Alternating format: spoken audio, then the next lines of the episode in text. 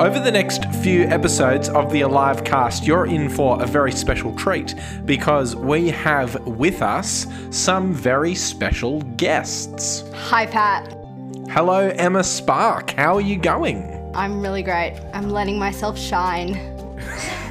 That's so good. Well, you're going to read our passage for us today, but I thought I would ask if you had a tip for Bible reading that you could share with listeners to the Alivecast, something that helps you to engage with God's Word. My pro tip is to use highlighters and highlight things. What things do you highlight? Just anything really, you know. You can color coordinate it, but sometimes that's a bit much pressure. So just things you like, things you have questions on. Yeah, awesome. Well, maybe you could go grab some highlighters at home, and in just a moment, Emma is going to read for us all of John chapter 9.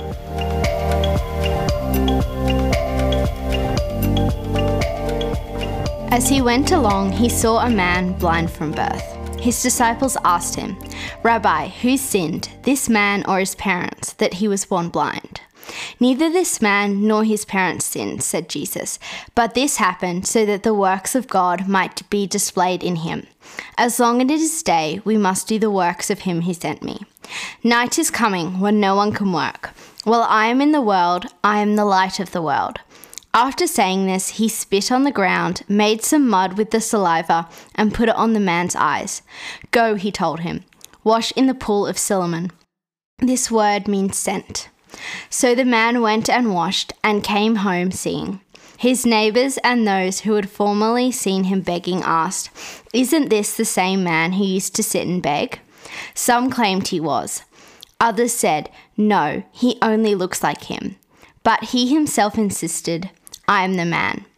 How were your eyes opened? They asked. He replied, The man they called Jesus made some mud and put it on my eyes. He told me to go to the Siloam and wash. So I went and washed, and then I could see. Where is this man? They asked him. I don't know, he said. They then brought to the Pharisees the man who had been blind. Now, the day on which Jesus had made the mud and opened the man's eyes was the Sabbath. Therefore, the Pharisees also asked him how he had received his sight. He put mud on my eyes, the man replied. I am washed, and now I see. Some of the Pharisees said, This man is not from God, for he does not keep the Sabbath. But others asked, How can a sinner perform such signs? So they were divided. They then turned again to the blind man. What have you to say about him? It was your eyes he opened. The man replied, He is a prophet. They still did not believe that he had been blind and that he had received his sight until they sent for the man's parents. Is this your son? They asked. Is this the one you say was born blind? How is it that now he can see?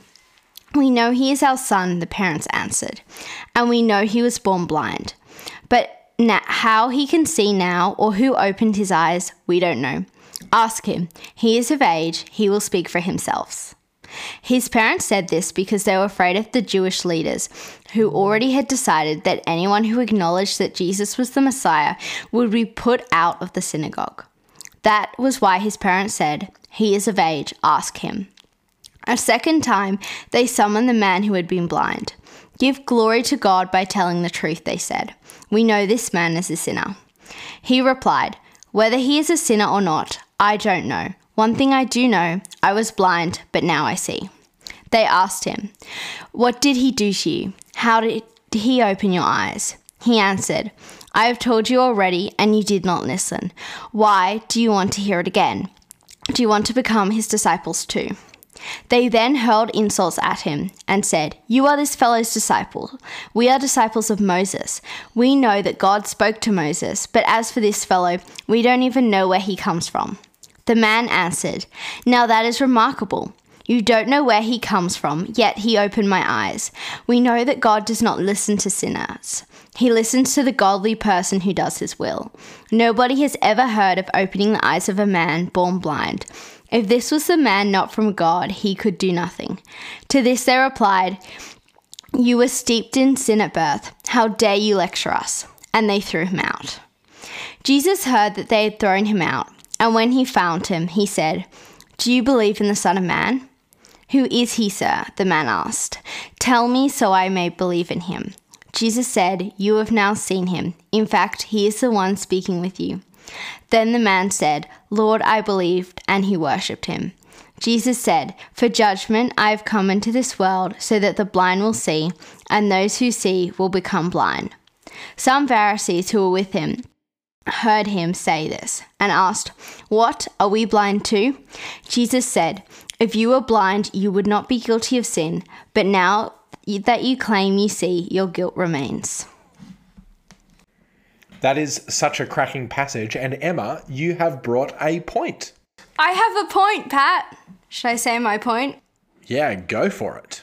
My point is that Jesus did the miracles he did in order to reveal himself as the Son of God. The Pharisees were divided and confused because the power Jesus had could only come from God. When the blind man is first healed, he tells the people that a man they called Jesus healed him. He then told the Pharisees that Jesus was a prophet. He then told the Pharisees again that such a power could only come from a Son of God, saying if this man were not from God, he could do nothing. The evolution of the blind man perception of Jesus shows how important Jesus' miracles were. They were proof of his words that he was the Son of God.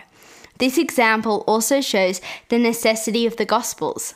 The best way to bring people to Jesus is to let Jesus reveal himself to them through the Gospels and through his miracles. God gave us the Gospels so that we can see the evidence of who Jesus really is and learn to be more like him. That's the point.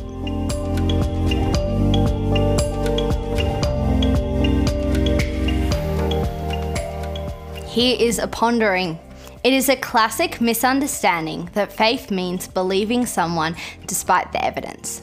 What does this passage tell us about the nature of Christian faith? Hint Who are those ignoring the evidence in this case?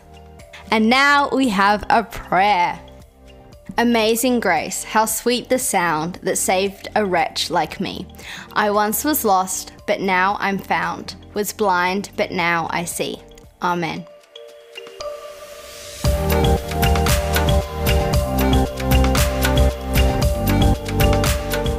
Thanks, Emma. Thanks, Pat. Woo! I,